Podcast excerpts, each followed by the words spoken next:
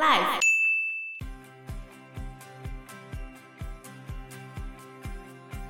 就找一些知名的音乐家，音乐家，像有找 Elton John 啊，然后以音乐之名呼唤世界和平，参加的人数也蛮多人的，但是举办了八年之后，后面钱不够就喊停了。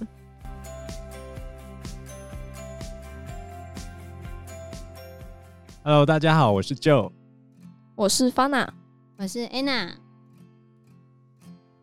威斯康星小镇虽然说要发展黑暗观光，但其实对当地而言，并没有太多的观光收益。你知道为什么吗？我不知道。你会想要住在那个小镇吗？不会。经过那些事情之后，所以去看的时候，通常就是去看威斯康星集中营。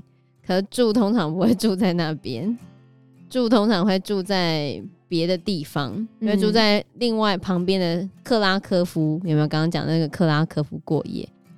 所以奥斯威辛的饭店旅馆业其实是蛮萧条的了。有人住在那边吗？当地的居民？当地居民有啊，但是他并没有创造出其他太多的收益，因为去里面就是去那个博物馆嘛。然后可是博物馆门票是免费的，只是导览要另外付费。那你看完之后又不住在当地，那当地还能赚什么钱？而且你又不能卖什么东西呀、啊？你可以卖什么？什么纪念碑？你可以卖什么纪念品？没办法，觉得这边有什么纪念品不适合，是可以买的，不适合你不能购卖。什么东西你都不什么东西都不应该卖啊？照片也不可能卖啊，你也不可能卖。所以某种程度上，对住在奥斯威辛的人也是带来无尽的痛苦吧？对啊，因为他觉得他们过了很久了，可是还是一直没办法洗脱这个恶名。对啊，然后一开始要建造奥斯威辛集中营是要用来关思想犯或者是作战投降的战俘所用。一开始是要关一万人，后来越来越扩建，然后最多的时候到两万人以上。一年之后，一半的人都饿死或病死。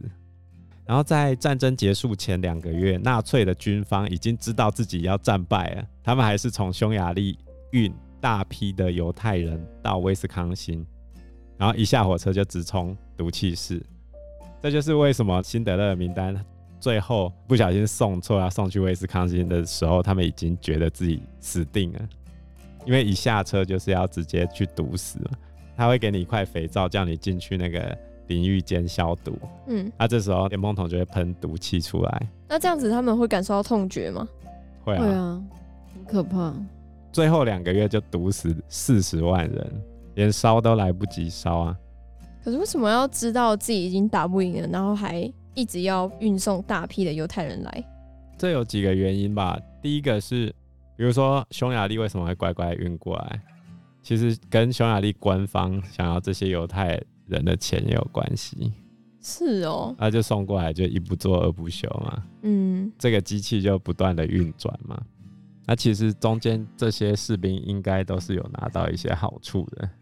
后来就有人去采访那些奥斯维辛的幸存者啊，采访者就问他：“你到底会有多饿？”然后他就说：“这种感觉你很难形容，唯一反复出现的感觉就是饿。你的胃会有一阵裂开的痛楚。你活着，但是不知道自己下一顿饭会在什么时候。”没办法想象啊！我平常那种饿就已经很饿了，更何况是那种饿到没有东西吃。对啊，所以后来那些人被放出来之后，美国大兵有过去嘛？他、嗯、就有一些美国大兵丢罐头啊，跟干粮给他们，旁边的马上就要拉住那个美国大兵，一下子给他们吃，他们其实会消化不良，嗯、很多可能还是即使活下来，也是因为一下子吃太多食物，然后消化不良就死了。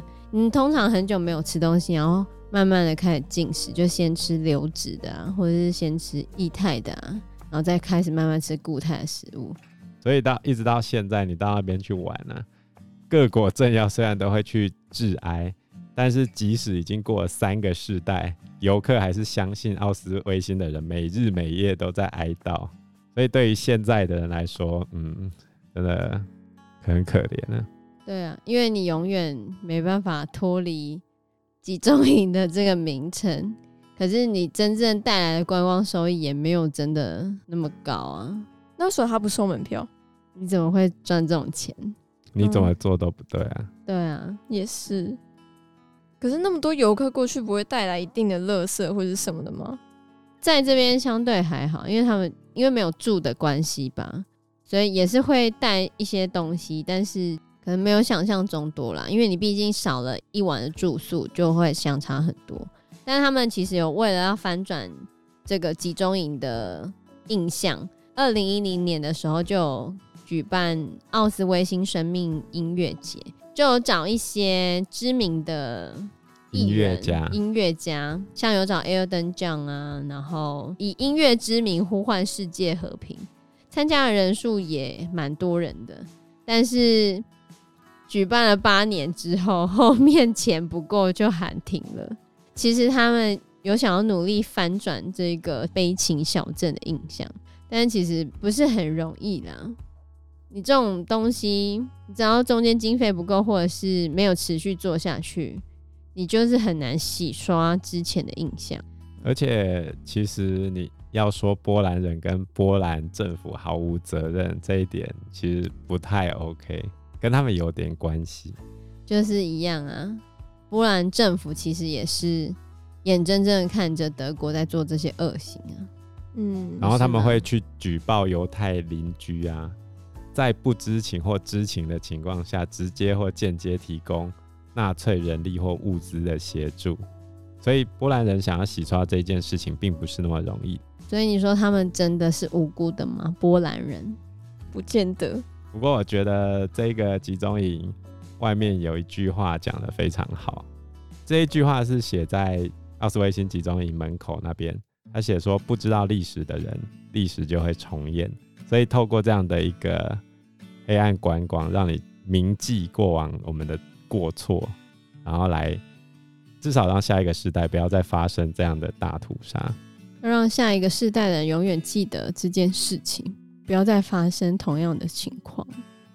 你会想去玩吗？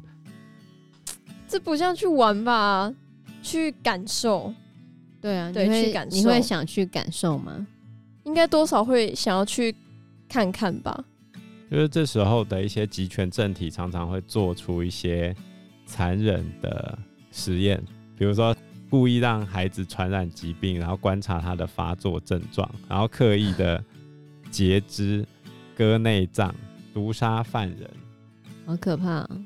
有一个都市传说，苏联时期也做过类似的研究，他们找死刑犯来研究人到底可以几天不睡觉啊？哦，有，我有听说过这个实验。那所以到底可以几天不睡觉？最后他们就疯掉吧？我记得，所以不睡觉会疯掉，到最后好像会出现幻觉之类的吧？那那些屁孩还是打电动不睡觉？他们还是有睡觉，就四五个小时那样。哦，无重大疾病，然后有活下来的。是十一天可以不睡觉，十一天呢，很久哦。苏联的那个睡眠实验是，就召集试验者跟他们讲说，三十天不睡觉的话，他们就可以脱离死刑。那怎么可能？他们在第十五天的时候就疯了。对，到第十五天的时候，士兵开门进去，其中一个实验者已经死掉，肚破长流，躺在。为什么肚破长流？他是有吃东西的吗？有啊，他们除了不能睡觉以外都可以。那干嘛肚破长流？他自己自杀？根据后来调查，都是受试者亲自撕开自己的血肉。啊？干嘛？就发疯了。所以那些专家就问他们为什么一定要伤害自己啊？他说他们要保持要保持清醒，不能睡着，才可以脱离死刑。对，所以他就自伤。嗯，然后后来，其中一名受试者坚持不睡觉，结果就在大家都没注意到的情况之下，他突然睡着，然后脑波就停了，就死了，对吧？哈，不知道是不是你的脑运作了很久之后，你就一直不让他休息，就操劳过度，有点类似过劳死吧？我觉得，就是本来就会过劳死啊，啊，你一直不睡觉。不就是过劳吗？因为你的身体的机能一直在运转，你的每一个器官都没有休息。不过这个试验是没有办法证明啊，到底是真的还是假的啊？因为那不符合人权，不是吗？罔顾人权，官方没有承认。那不是很久以前的实验吗？总而言之，都市传说哈，都市传说。突然有点想去当特务，这样很多事情都可以知道，因为解开很多的谜。国安局就是台湾特务啊！哎呀，台湾特务在干嘛？抓贩毒、监听电话。你你有当间谍的那种特务，那种就是要冒生命危险的。真的吗？类似要出卖肉体，然后去骗取某一个消息之类的吗？对对对对，你在讲，真的有没？电影演的啦，台湾也有啊。这样真的蛮危险的。当然了，百分之百。我们这一集节目就到这边喽，谢谢大家，拜拜，拜拜，拜拜。